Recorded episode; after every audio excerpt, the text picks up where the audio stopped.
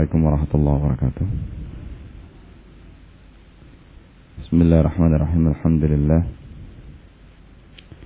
Alhamdulillahil qail fi kitabih A'udzu billahi minasyaitonir rajim Bismillahirrahmanirrahim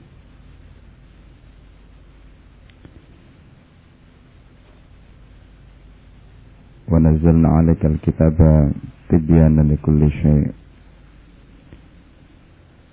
أشهد أن لا إله إلا الله وحده لا شريك له وأشهد أن محمدا عبده ورسوله. لا نبي بعده. رب اشرح لي صدري ويسر لي أمري واحلل عقدة من لساني يفقهوا قولي.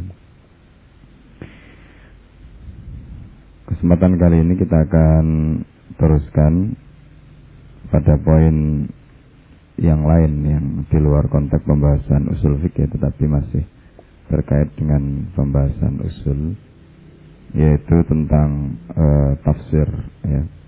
Tentang tafsir usul bertafsir uh, dan toriko tafsir.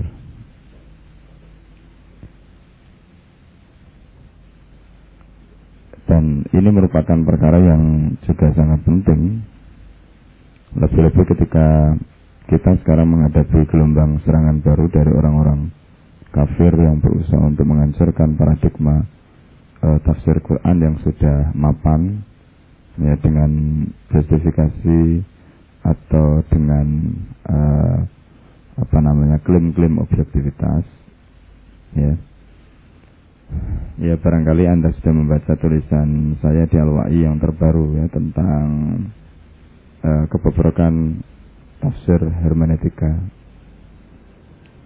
Pertama yang ingin saya sampaikan sebelum membahas usul ya, sebelum membahas usul istilah tafsir itu diambil dari lafat fassara yufassiru tafsiran. Ya. Fassara yufassiru tafsiran. Nah lafat fassara itu artinya menjelaskan secara etimologis secara bahasa. Nah, fasara yufasiru tafsir itu bentuk masdar. Bentuk masdar dari lafaz fasara. Kalau fasara itu artinya menjelaskan, maka tafsir artinya adalah penjelasan. Itu secara harfiah atau secara etimologis. Secara terminologis ada perbedaan antara tafsir ya dengan takwil. Meski kemudian istilah takwil juga artinya nanti juga penjelasan. Ya takwil itu juga ikut wazan yang sama ya. Dari kata awwala yu'awwilu takwilan awwala yu'awwilu takwilan biar nggak panas biar nggak panas. Awwala yu'awwilu takwilan itu artinya e, sama, artinya juga penjelasan. Ya. Nah, Al-Jurjani di dalam kitab At-Ta'rifat ya. Imam Al-Jurjani di dalam kitab At-Ta'rifat Kitab Ta'rifat ini kitab yang sangat populer ya. Kitab yang sangat populer menjelaskan definisi-definisi Jadi kalau Anda ingin tahu definisi-definisi Ya mau tidak mau Anda harus punya kitab ta'rifat. Ya, banyak hal yang bisa kita tahu dari kitab ta'rifat. E, menurut Al-Jurjani ada perbedaan antara tafsir dan ta'wil. Tafsir itu adalah penjelasan lafat. Jadi penjelasan makna lafat. Sedangkan takwil itu adalah penjelasan uh, istilahnya bukan makna lafaz yang dijelaskan tetapi maksud ya, atau uh, apa yang difahami dari makna tadi. Contoh konkretnya begini. Contoh konkretnya begini, kalau kita lihat di dalam ayat Al-Qur'an itu ada firman Allah yang mengatakan uh, misalnya yukhrijuhum minad dhulumati ilan nur misalnya. Ya. Jadi Abdulumat ilan nur itu uh, kalau kita lihat ya dulumat itu kan kegelapan, ilan nur cahaya. Ya. Itu kalau kita artikan yukhrijuhu minad dulumat ilan nur, ad-dulumat itu kita artikan dengan uh, al-jahiliyah, kemudian an-nur itu adalah Islam, itu bisa kita sebut sebagai tafsir. Ya. Nah, tetapi kalau maknanya di luar konteks dari kegelapan ke cahaya atau dari uh, jahiliyah kepada Islam, mungkin apa? Ya istilah lain. Atau contoh yang lain lagi uh, yang mungkin disebutkan secara langsung di dalam kitab itu itu misalnya uh, ada ayat Al-Quran yang mengatakan ini ya jadi yuhyil uh, minal uh, yukhrijul khayya minal mayit ya. Uh, yukhrijul khayya minal mayit ya, kan itu ada yukhrijul khayya minal mayit ya wa yukhrijul mayta minal khayy kan begitu kan? Ada. Jadi yukhrijul khayya minal mayit itu kalau kita jelaskan dengan konteks yang sama tadi uh, menurut Al-Jurjani itu bisa bisa diterjemahkan begini. Yukhriju dia maksudnya Allah ya mengeluarkan minal khayyi uh, uh, uh, jadi yukhrijul khayya minal mayit jadi mengeluarkan yang hidup dari yang mati. Itu bisa digambarkan bahwa maksudnya itu yang hidup itu apa? Misalnya contoh uh, burung ya burung. E, kalau digambarkan di situ, burung itu adalah al khayy. Kemudian dia dikeluarkan dari al mayit. Mayit itu telur misalnya. Nah itu termasuk pengertian tafsir. Tetapi kalau kemudian pengertian yukhrijul hayya minal mayit itu maksudnya adalah yang hayy itu diartikan mengeluarkan orang Islam minal mayit dari kekufuran, nah itu termasuk takwil. Sebenarnya bisa pengertian itu diambil, ya. Tetapi e, maknanya itu terlalu jauh, ya. Kalau kita kembalikan dari segi makna itu terlalu jauh pengertian tadi.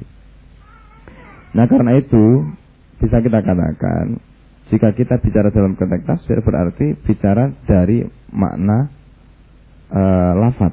Jadi kalau makna lafat al hayy itu hidup, maka apa contohnya misalnya? Seperti kasus tadi bisa dicontohkan burung. Burung keluar dari telur. Telur itu mayit. Ya kan? Telur itu kan mati dah. Telur kan nggak bisa bergerak. Indikasi kehidupan itu kan kalau ada gerak. Nah, telur itu mati, kemudian burung itu hidup. Jadi yukhrijul hayya minal mayit artinya uh, burung keluar menetas dari telur. Ini termasuk dalam kategori tafsir tetapi ketika digambarkan misalnya yukhrijul khayya minal mayyit itu adalah dengan begini misalnya. Uh, kasus orang Islam ya yang dikatakan tadi itu al hayy hidup orang Islam itu dengan keislamannya ya dengan hidayahnya itu dia katakan hidup ini adalah uh, seperti apa yang kita sebut tadi sebagai makna simbolis ya Islam. Kemudian orang Islam disimbolkan dengan simbol kehidupan sehingga ditafsirkan yukhrijul hayya itu berarti mengeluarkan orang Islam minal mayit maksudnya dari kekufuran atau dari kejahilian. Nah, bentuk yang seperti kedua ini itu disebut dengan tak takwil. Nah, ini perbedaan antara contoh uh, bagaimana takwil dan tafsir tadi. Tuh. Nah, itu pertama tentang pengertian senantiasa. Nah, yang kedua dalam konteks tafsir dan takwil, ya, yang juga perlu kita pahami, karena bidang tafsir itu adalah bidang yang mengkaji kitab suci, ya, bidang yang mengkaji kitab suci. Dan kitab suci Al-Quran itu merupakan kitab tasyrik, bukan hanya kitab bahasa. Seperti yang Anda baca dalam tulisan saya, dalam tafsir hermeneutika itu. Ya. Nah, maka ketika kita bicara soal tafsir, tafsir itu termasuk dalam kategori al-ulum an-naqliyah. al-ulum an-naqliyah. Jadi nanti ada al-ulum al-aqliyah dan ada al-ulum an-naqliyah. Ini menurut klasifikasi Ibnu Khaldun, ya. Menurut klasifikasi Ibnu Khaldun. Nah, yang dimaksud dengan al-ulum an-naqliyah itu apa? Al-ulum an-naqliyah itu adalah ilmu yang dibangun berdasarkan informasi. Ya, atau pengetahuan tertentu, maklumat tertentu itu al-ulum anak naqliyah Nah, tafsir adalah satu bidang yang tidak bisa dilepaskan sama sekali dari informasi atau dari pengetahuan sebelumnya. Itu. Jadi dari informasi atau dari pengetahuan sebelumnya itu tafsir. Nah, dalam konteks ini kita perlu memahami karena tafsir itu merupakan ulum anakliyah, berarti interpretasi seorang mufassir itu akan sangat dipengaruhi oleh informasi yang dia miliki. Nah, ketika seorang itu menghadapi Al-Quran sebagai satu objek yang tidak ditafsiri, ya, maka orang itu bisa berbeda-beda penafsirannya itu kembali kepada informasi yang dimiliki oleh mufassir tadi. Ini. Nah, seperti yang disepakati di kalangan para di kalangan para ulama usul ya atau ulama uh, ahli tafsir. Jadi ketika bicara tentang tafsir ya. Nah, interpretasi terhadap kitab suci itu karena kitab suci itu adalah merupakan kitab tasyri satu, artinya kitab yang diturunkan untuk mengatur tadi tibyanan likulli tadi itu. Wa nazzalna 'alaikal kitaba tibyanan likulli artinya kitab yang mengatur segala sesuatu. Ya. Berarti Al-Qur'an itu merupakan kitab tasyri. Yang kedua, Al-Quran itu juga merupakan kitab yang secara really, secara nyata itu kitab yang dinyatakan dalam bahasa Arab.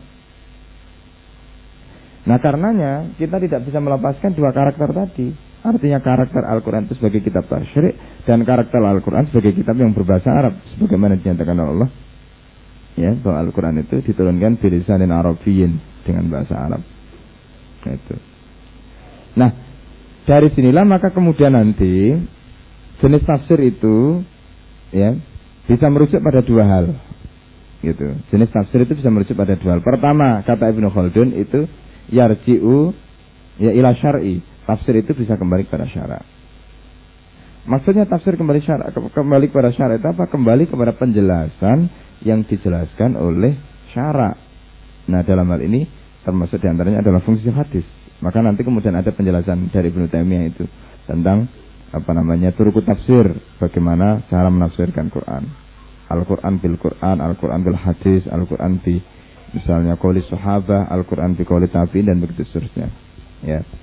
Ini.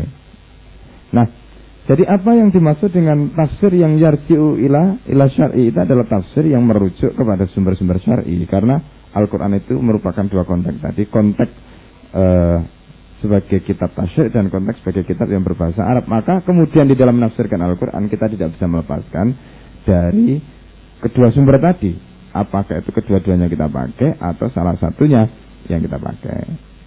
Jadi pertama yaitu sumber tasyri sehingga nanti tafsir itu bisa merujuk kepada sumber tasyri atau sumber syar'i. Nah, inilah yang kemudian nanti melahirkan tafsir bil maksur. Ya. Ini yang kemudian nanti melahirkan tafsir bil maksur.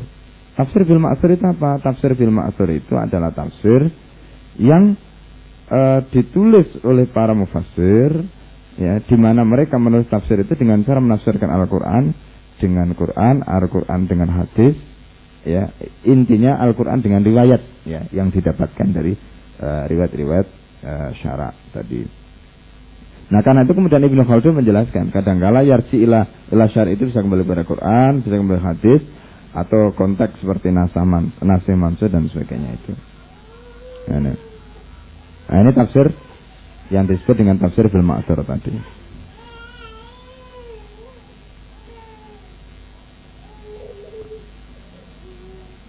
Ya.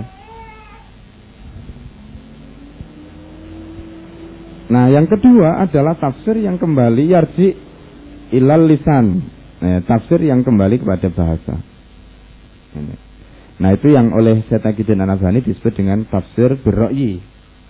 Ya, jadi kalau ada istilah uh, Ibnu Taimiyah mengatakan bahwa tafsir birro'i itu adalah tafsir yang istilahnya sesat atau tafsir yang uh, tidak boleh dipakai. Ro'yu yang dimaksud oleh Ibnu Taimiyah ini itu nanti kita akan jelaskan pada pembahasan berikutnya. Itu bukan ro'yu yang dimaksud oleh dan Albani. Karena yang dimaksud oleh Syaikhul dan Albani dengan tafsir birro'yu itu adalah tafsir yang yarji ilal lisan seperti kata Ibnu Khaldun tadi. Jadi di dalam tulisan itu saya sengaja menggunakan penjelasan Ibnu Khaldun supaya Anda bisa mengkompar. Jadi kalau menurut istilah orang lain itu begini, kalau istilah kita begini. Jadi supaya kita bisa mengkomunikasikan gagasan kita kepada orang lain ya tanpa harus mengurangi substansi yang kita jelaskan. Nah karena itu kemudian tafsir yang acceptable artinya tafsir yang muktabar ya tafsir yang muktabar yang acceptable yang bisa diterima itu sebenarnya ada dua tafsir bir birro'i dan tafsir bil ma'tur itu saja ya tafsir bil ma'tur itu adalah tafsir yang yarji ila syar'i tadi atau kembali sebenarnya sumber syarak tafsir bil uh, Ro'i itu adalah tafsir yang dikembalikan pada sumber kebahasaan. Ya. Ini tafsir yang kembali kepada sumber kebahasaan. Tuh.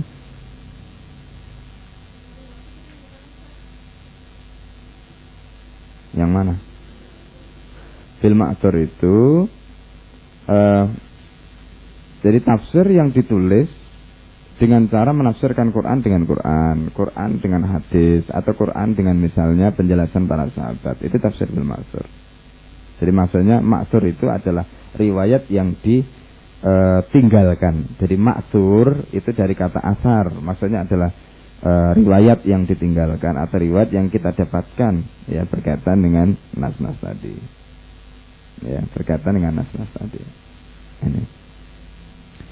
Nah, jadi kesimpulannya tafsir yang muktabar atau tafsir yang acceptable yang bisa diterima itu hanya ada dua, tafsir bil dan bil masar tadi. Nah kemudian ya merujuk kepada bahasa, jadi tidak merujuk kepada akal. Kenapa dikatakan tafsir apa namanya yarji ilal atau tafsir yang yarji uh, tafsir yang birro'i istilah saya tadi Anabani tadi itu? Karena dalam hal ini adalah akal kita. Mufasir itu kan sebenarnya begitu. Semuanya sama. Apakah e, tafsir bil maksud, apakah tafsir bil ro'yi dalam konteks yarji ilaluwa tadi itu aktivitasnya sama. Jadi dia memahami ayat Al-Quran dengan maklumat asabikoh yang datangnya dari syara itu kalau tafsir bil maksud dia gunakan untuk menafsirkan ayat. Nah sedangkan yang bil ro'yi itu adalah dia seorang mufasir itu dengan maklumat asabikoh dari bahasa dia gunakan untuk menafsirkan e, maksud yang dimaksud oleh Al-Quran sesuai dengan konteks kebahasaan itu yang dimaksud dengan tafsir bir ro'i atau tafsir yang yarji ilah ila lughah. Ada tafsir yang jenis ketiga yang disebut dengan tafsir isyari atau tafsir irfani. Ya. Tafsir irfani, tafsir isyari atau tafsirnya Muhammad Arkon itu, tafsir imajiner. Ya. Nah, tafsir irfani ini yang sebenarnya banyak diterima oleh Islam liberal. Ya, tafsir Irfani, tafsir Isyari. Tafsir Irfani atau tafsir Isyari itu adalah tafsir yang ditulis berdasarkan pengalaman esoteris, pengalaman batin. Ya. Nah, tafsir ini justru tidak objektif karena tidak ada perangkat keilmuan yang bisa membuktikan objektivitas tafsir itu. Itu hanya didasarkan pada intuisi, didasarkan pada tadi itu jadi pengalaman-pengalaman esoteris atau istilahnya makna batin yang bisa ditangkap oleh mufasir terhadap uh, bacaan ya, Al-Quran itu. Nah karena tafsir Irfani, tafsir Isyari atau tafsirnya Muhammad Arkun itu tafsir imajiner. Ya. Nah tafsir Irfani ini yang sebenarnya banyak diterima oleh Islam liberal. Ya tafsir Irfani, tafsir Isyari. Tafsir Irfani atau tafsir Isyari itu adalah tafsir yang ditulis berdasarkan pengalaman esoteris, pengalaman batin. Ya. Nah tafsir ini justru tidak objektif karena tidak ada perangkat keilmuan yang bisa membuktikan objektivitas tafsir itu. Itu hanya didasarkan pada intuisi, didasarkan pada tadi itu jadi pengalaman-pengalaman esoteris atau istilahnya makna batin yang bisa ditangkap oleh mufassir terhadap uh, bacaan ya, Al-Qur'an itu. Nah, karenanya tafsir yang ketiga ini tafsir isyari atau tafsir irfani ya yang biasanya dipakai oleh orang sufi. Jadi istilah irfani istilah orang sufi ya. Jadi mereka menggunakan istilah tafsir irfani. Ya, irfan itu maksudnya adalah pengetahuan yang didapatkan dengan melalui tadi pengalaman esoteris, pengalaman batin, intuisi dan sebagainya. Nah, tafsir irfani ini adalah tafsir yang dikembangkan tidak ada paradigmanya jelas. Ya. Jadi kenapa misalnya ini diartikan begini, ini jadi begini? Enggak bisa. Ini seperti contoh tafsir Al-Khazin. Jadi kalau di dalam tafsir itu ada contoh tafsir Al-Khazin itu tafsir yang masuk dalam kategori ketiga tadi tafsir isyari atau tafsir irfani. Karena mereka berasumsi begini, ayat Al-Quran itu punya makna dohir dan batin. Nah itu yang kita tolak di dalam kitab Nisakul Ummah. Itu ada penjelasan ya bahwa di dalam Al-Quran tidak ada makna dohir dan batin. Sebagaimana yang dipakai oleh uh, kebanyakan orang-orang sufi. Ya. Nah ulama mutaakhir yang yang mendukung gagasan seperti ini itu adalah waliullah ad-Dahlawi. Mungkin Anda pernah mengenal. Ya wali Allah ad-Dahlawi. Ya. Uh, intelektual dari India. Beliau mempunyai kitab namanya Al-Fawzul Kabir atau kitab yang populer dia itu adalah uh, Syariatullah Al-Khalidah. Itu kitab waliullah ad-Dahlawi yang populer. Tapi Al-Khalidah Syariatullah Al-Khalidah ini yang banyak apa beredar di kalangan ulama di sini. Jadi kebanyakan mereka punya itu. Nah, yang berkaitan dengan tafsir, Waliullah Ad-Dahlawi ini mempunyai kitab namanya Al-Fawzul Kabir fi usuli tafsir. Di dalam kitab Al-Fawzul Kabir fi usuli tafsir, Waliullah Ad-Dahlawi itu berpendapat sebagaimana kebanyakan orang sufi bahwa di dalam Al-Qur'an itu ada ayat-ayat yang bermakna zahir dan batin. Jadi sehingga ada ayat istilahnya ada ayat-ayat tadi itu yang disebut dengan ayat-ayat e, batiniah atau ayat-ayat dohiriyah. Ya, jadi ayat yang bermakna batin atau ayat yang bermakna dohir. Dua itu. Dan ini istilah yang dikembangkan oleh orang sufi. Nah, bagaimana kita menginterpretasikan ayat yang batin menurut mereka itu adalah berdasarkan pengalaman esoteris mereka, pengalaman batin mereka yang tidak bisa dijelaskan secara uh, istilahnya keilmuan atau ilmiah Ya. Nah karenanya tafsir seperti ini adalah tafsir yang bersifat sangat-sangat subjektif. Sangat subjektif, kembali kepada subjektivitas orang yang mengalami pengalaman tadi, pengalaman esoteris itu. Ini.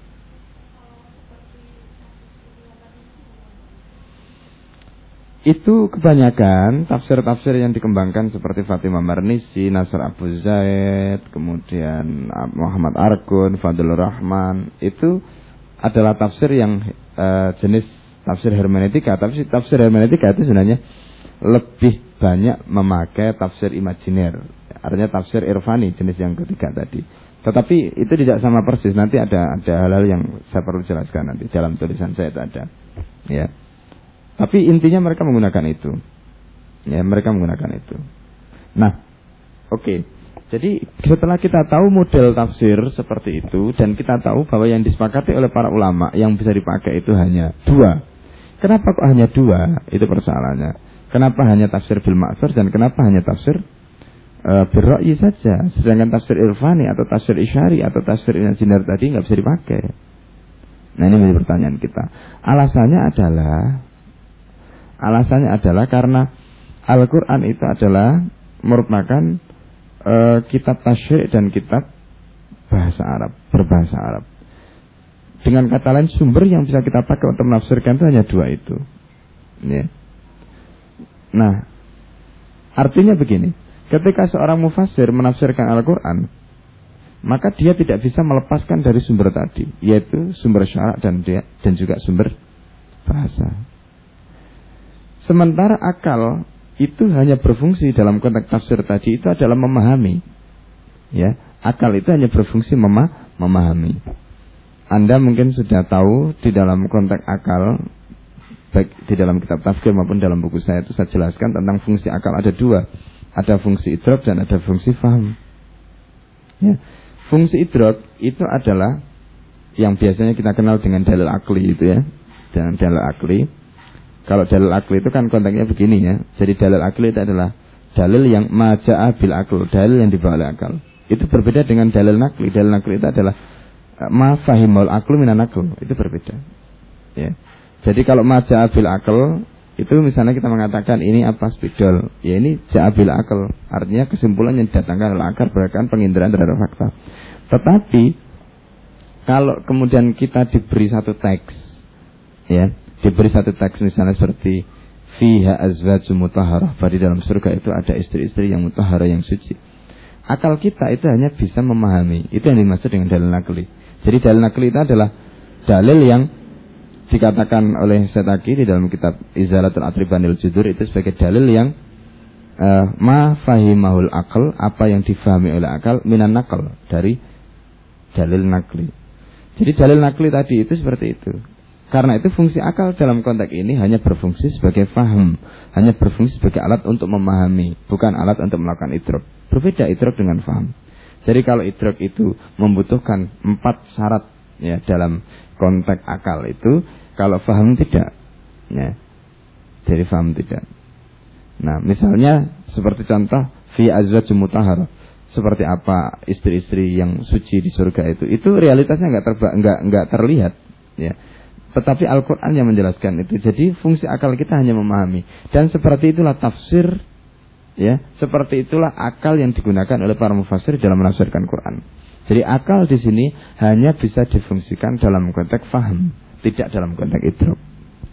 Ketika akal itu dipaksa untuk melakukan fungsi idrok di dalam tafsir, maka itu nanti lahirlah tafsir birro'i yang madmum yang tercela itu. Sedangkan ketika akal e, menggunakan apa difungsikan sebagaimana mestinya yaitu fungsi faham, nah di situlah kemudian nanti kita akan menemukan tafsir yang sebenarnya, ya tafsir yang sebenarnya yaitu tafsir yang objektif. Nah karena itu ketika kita bicara objektivitas tafsir itu sesungguhnya adalah kembali kepada kapasitas akal. Ketika akal kita dalam konteks menafsirkan teks itu kita fungsikan akal kita itu, itu ada fungsi faham. Ya. Di mana akal kita itu tunduk bukan teks itu yang kita tundukkan pada akal kita jangan dibalik ya. Jadi akal kita itu tunduk pada apa yang dimau oleh teks Bagaimana kalau kita bisa tunduk pada apa yang dimau oleh teks itu sesuai dengan kaidah-kaidah yang dipakai di dalam um, membahas teks tadi. Jadi apakah itu bersumber dari sumber syara ataukah bersumber dari bahasa tadi? Nah, ketika akal kita itu tunduk pada pada apa namanya dua sumber tadi yaitu sumber syarat dan sumber bahasa tadi, maka apa pun hasil pemahaman yang didapatkan dari akal kita ketika memahami teks dengan kedua sumber tadi itu, itulah yang disebut dengan hasil yang objektif terhadap penafsiran Al-Quran. Justru sebaliknya ketika Al-Quran itu kita tundukkan pada kemauan akal kita, justru itu justru tafsir yang sangat subjektif. Nah inilah yang kemudian nanti masuk dalam tafsir birro'i. Jadi tafsir birro'i itu sebenarnya bisa kita terjemahkan begini. Yaitu tafsir di mana Al-Quran itu kita tundukkan pada kemauan akal kita. Padahal akal kita itu dalam konteks tafsir hanya berfungsi untuk melakukan faham, tidak lebih dari itu. Jelas bedanya ya. Nah ini. Dan karena itu tafsir biroi yang kita maksud atau tafsir yang yarji ilal yang kita maksud tadi itu tidak sama dengan tafsir biroi yang madmum yang tercela. Sebagaimana yang dikatakan oleh Ibnu Taimiyah di dalam kitab Muqaddimah fi Usul Tafsir itu.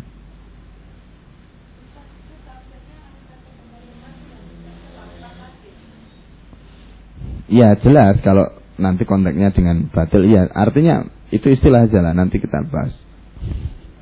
Jadi yang jelas saya ingin tegaskan bahwa ketika kita bicara pada konteks bagaimana seharusnya akal kita ya akal mufasir itu digunakan untuk menafsirkan Quran.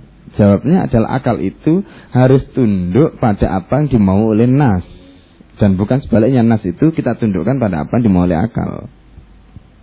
Nah, ketika akal kita tunduk pada apa yang dimulai nas itu nanti bisa melahirkan dua tafsir itu bisa tafsir bil ma'thur dan bisa tafsir bil ra'yi dalam arti uh, yarji ila lughah tadi nah ini nah oke okay. sekarang pertanyaannya eh, persoalan berikutnya atau pertanyaan berikutnya begini. Ya, terkait dengan masalah dua konteks tafsir yang kita nilai sebagai tafsir yang objektif. tadi saya sudah singgung, mengapa itu dikatakan sebagai tafsir yang objektif? Ya hanya dua itu saja atau yang uh, kedua tafsir itulah yang bisa kita terima sedangkan tafsir yang beroi yang madmum tadi atau yang batil tadi itu atau yang isyari atau irfani tadi itu nggak bisa kita terima. Alasannya tadi kembali lagi kepada konteks akal kita, kapasitas akal kita. Akal kita itu tidak mampu di dalam menghadapi teks itu untuk kemudian kita paksakan akal kita itu berkontemplasi atau melakukan imajinasi ya seakan-akan kita tundukkan kalau akal itu atas apa namanya sumber Al-Qur'an itu tunduk pada akal itu logikanya nanti yang terjadi adalah akal kita kita gunakan dengan menggunakan daya imajinasi kita. Ya, dan bukan sebaliknya bagaimana akal kita itu tunduk untuk memahami apa yang dimaui oleh nas tadi. Nah, itu yang kemudian terjadi.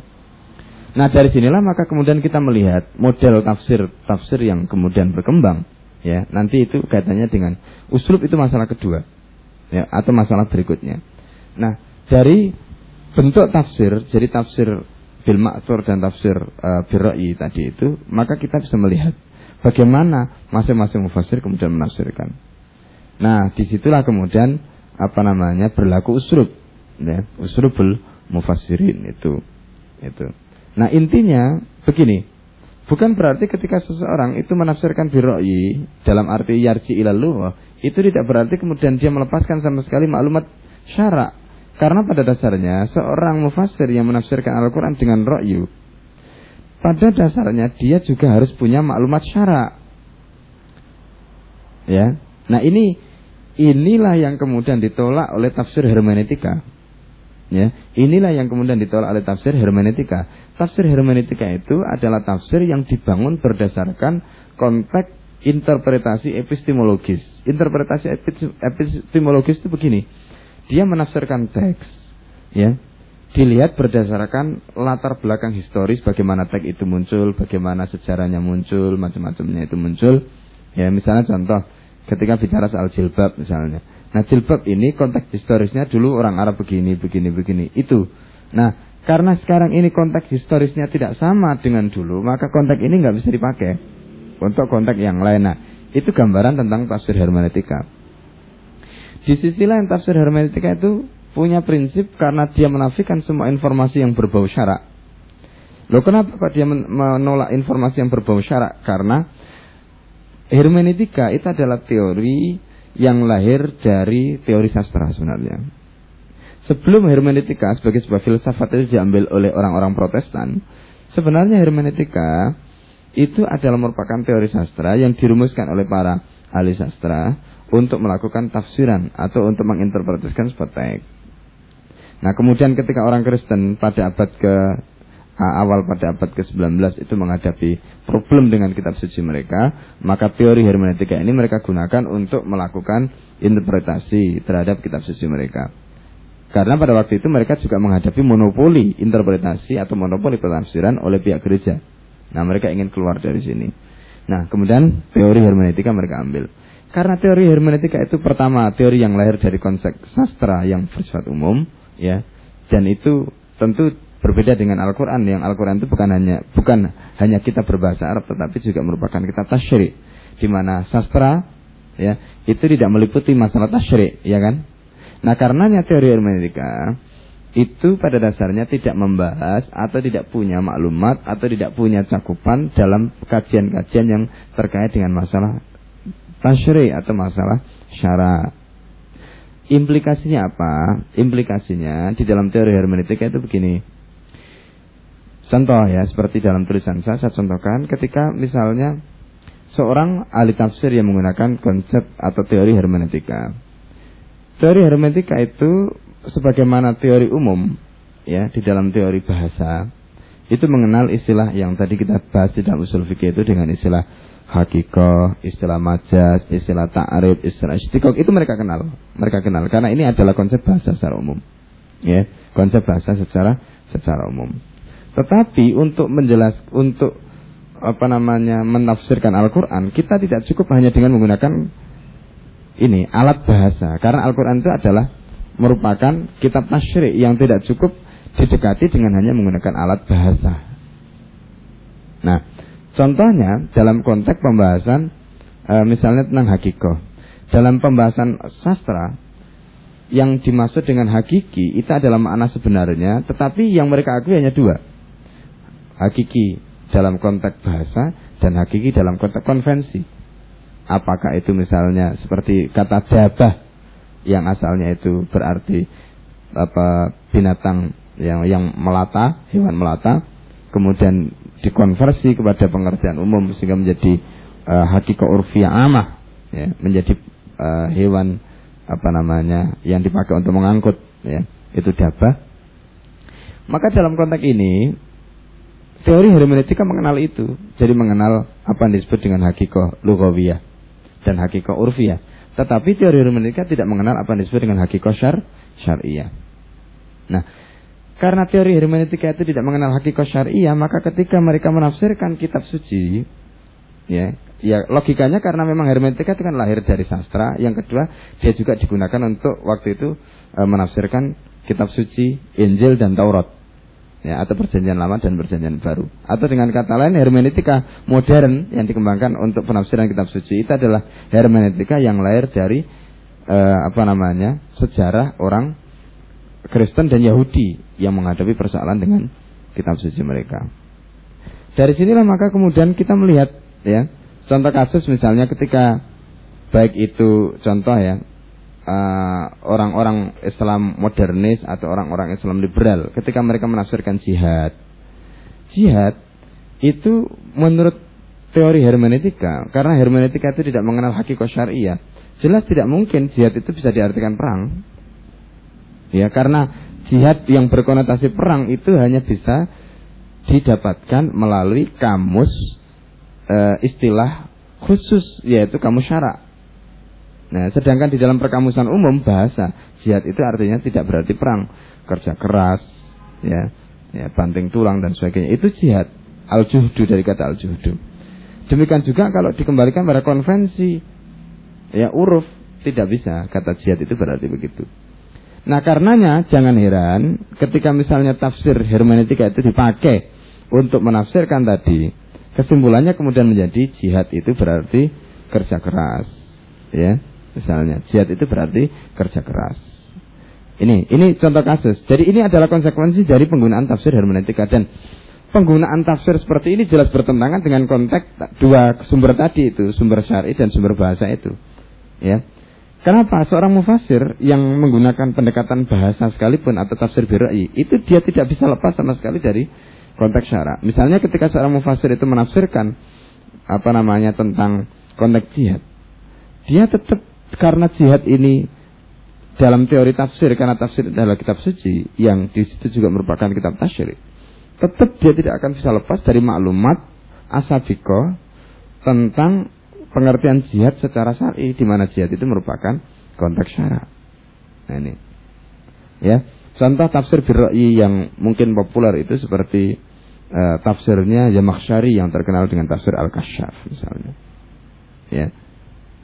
Meski kemudian tafsir Yamakhsyari ini nanti banyak terpengaruh dengan Mu'tazilah. Tetapi tafsir Al-Kasyaf itu bisa kita katakan sebagai tafsir birra'i yang bagus. Ya, dalam konteks bagaimana dia menjelaskan makna dengan pendekatan bahasa. Ya, sebagaimana uh, ro'i yang dimaksud oleh Ibnu Khaldun tadi. Ya Maksyari. Ya, ya Maksyari itu pengarangnya, judul tafsirnya atau nama tafsirnya adalah Tafsir Al-Kasyaf. Itu. Nah, di situ itu banyak aspek-aspek balaghah dan sebagainya. Ya. Karena memang ya Maksyari itu dikenal sebagai bapak balaghah, ya. Jadi pendiri balaghah. Itu. Itu ya Maksyari. Nah, ini jelas berbeda antara tafsir yang ditulis birroi ya, atau tafsir yang ditulis dengan bimaksir dengan tafsir hermeneutika tadi itu berbeda sekali, berbeda sekali. Nah, ini. Karena itu eh, tadi saya perlu singgung misalnya sebagai sekedar perbandingan antara tafsir birroi Nah, tafsir hermeneutika dengan tafsir bil tadi itu jelas berbeda. Nah, ketika seorang mufasir yang menggunakan pendekatan bahasa itu menafsirkan uh, Al-Quran dan dia tidak bisa melepaskan diri dari maklumat tentang syarak itu pada dasarnya penafsiran-penafsiran dia tetap standar. Ya, penafsiran dia tetap standar. Itu berbeda dengan tafsir Burai yang madmum tadi. Di mana Al-Quran itu dipaksa tunduk pada akal dia. Ya, tunduk pada akal dia. Contoh ya tafsir Burai yang meskipun tidak semua ya, itu bisa kita lihat dalam kasus uh, tafsirnya Muhammad Abduh misalnya. Ya di dalam tafsir uh, Al-Manar. Ya, Al-Manar itu ditulis oleh Muhammad Abduh, tapi kemudian ditulis istilahnya tafsir yang disampaikan oleh Muhammad Abduh yang kemudian ditulis oleh muridnya yaitu Rasul itu. Nah, di dalam menafsirkan misalnya contoh tarmihim bihijarah. Menurut ahli tafsir, kalau kita kembalikan pada konteks hijarah, hijarah itu dari segi bahasa, hijarah itu adalah bisa kita katakan lafat ya jamid satu. Ya dia bukan mustaq ya hijaroh itu jamid. Artinya kalau dia jamid tidak bisa uh, bukan mustaq berarti dia tidak bisa diderivat ya kan? Kalau dia tidak bisa diderivat maka hijaroh itu tidak bisa diambil pengertian lain kecuali pengertian yang dimaksud oleh lafat itu. Tetapi bagi Muhammad Abduh karena hijaroh itu tidak mungkin bisa menghasilkan misalnya ketika orang-orang Abroha itu dilempari dengan hijarah, tarmihim bi hijaratin min sijil, itu kemudian apa namanya tubuhnya menjadi luruh, hancur, ya nggak karu-karuan itu. Menurut dia tidak mungkin hijarah itu bisa begitu, gitu loh. Akibatnya kemudian kata hijarah yang punya makna hakikoh, yaitu batu dan tidak bisa diartikan lain kecuali batu, kemudian maknanya diubah dengan arti virus, dengan arti baksil dan sebagainya. Nah ini adalah memaksakan lafat Al-Quran dengan akal dia, karena menurut akal dia itu nggak mungkin. Nah begitu loh. Nah ini yang dimaksud dengan tafsir birai yang madmum tadi. Contoh kasusnya seperti itu. Meskipun tidak semua isinya Al-Manar begitu. Tapi dalam kasus ini bisa kita ambil contoh seperti itu. Nah dalam kasus ini Ya, dalam kasus ini berarti sekali lagi akal tidak difungsikan dalam fungsi yang semestinya bisa diperankan oleh akal yaitu untuk memahami. Ya.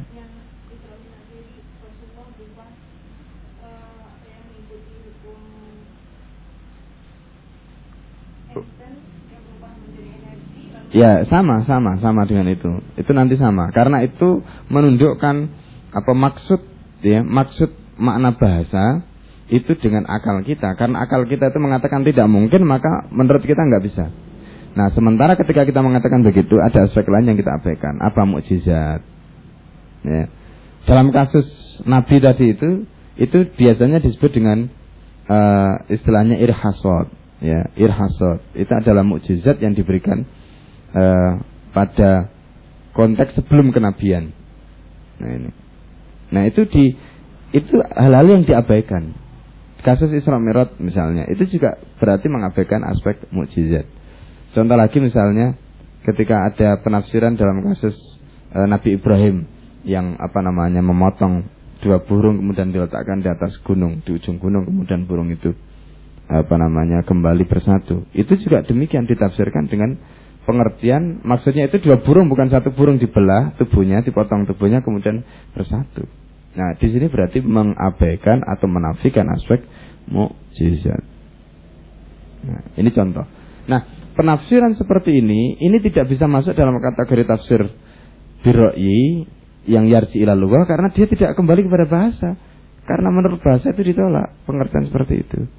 Artinya dia justru kembali kepada ro'yu dia, kepada akal dia, akal dia ya yang menundukkan Al-Quran dengan kata lain Al-Quran itu mengikuti akal dia dan bukan akal dia itu mengikuti apa yang dimaui oleh Al-Quran. Nah itu yang terjadi.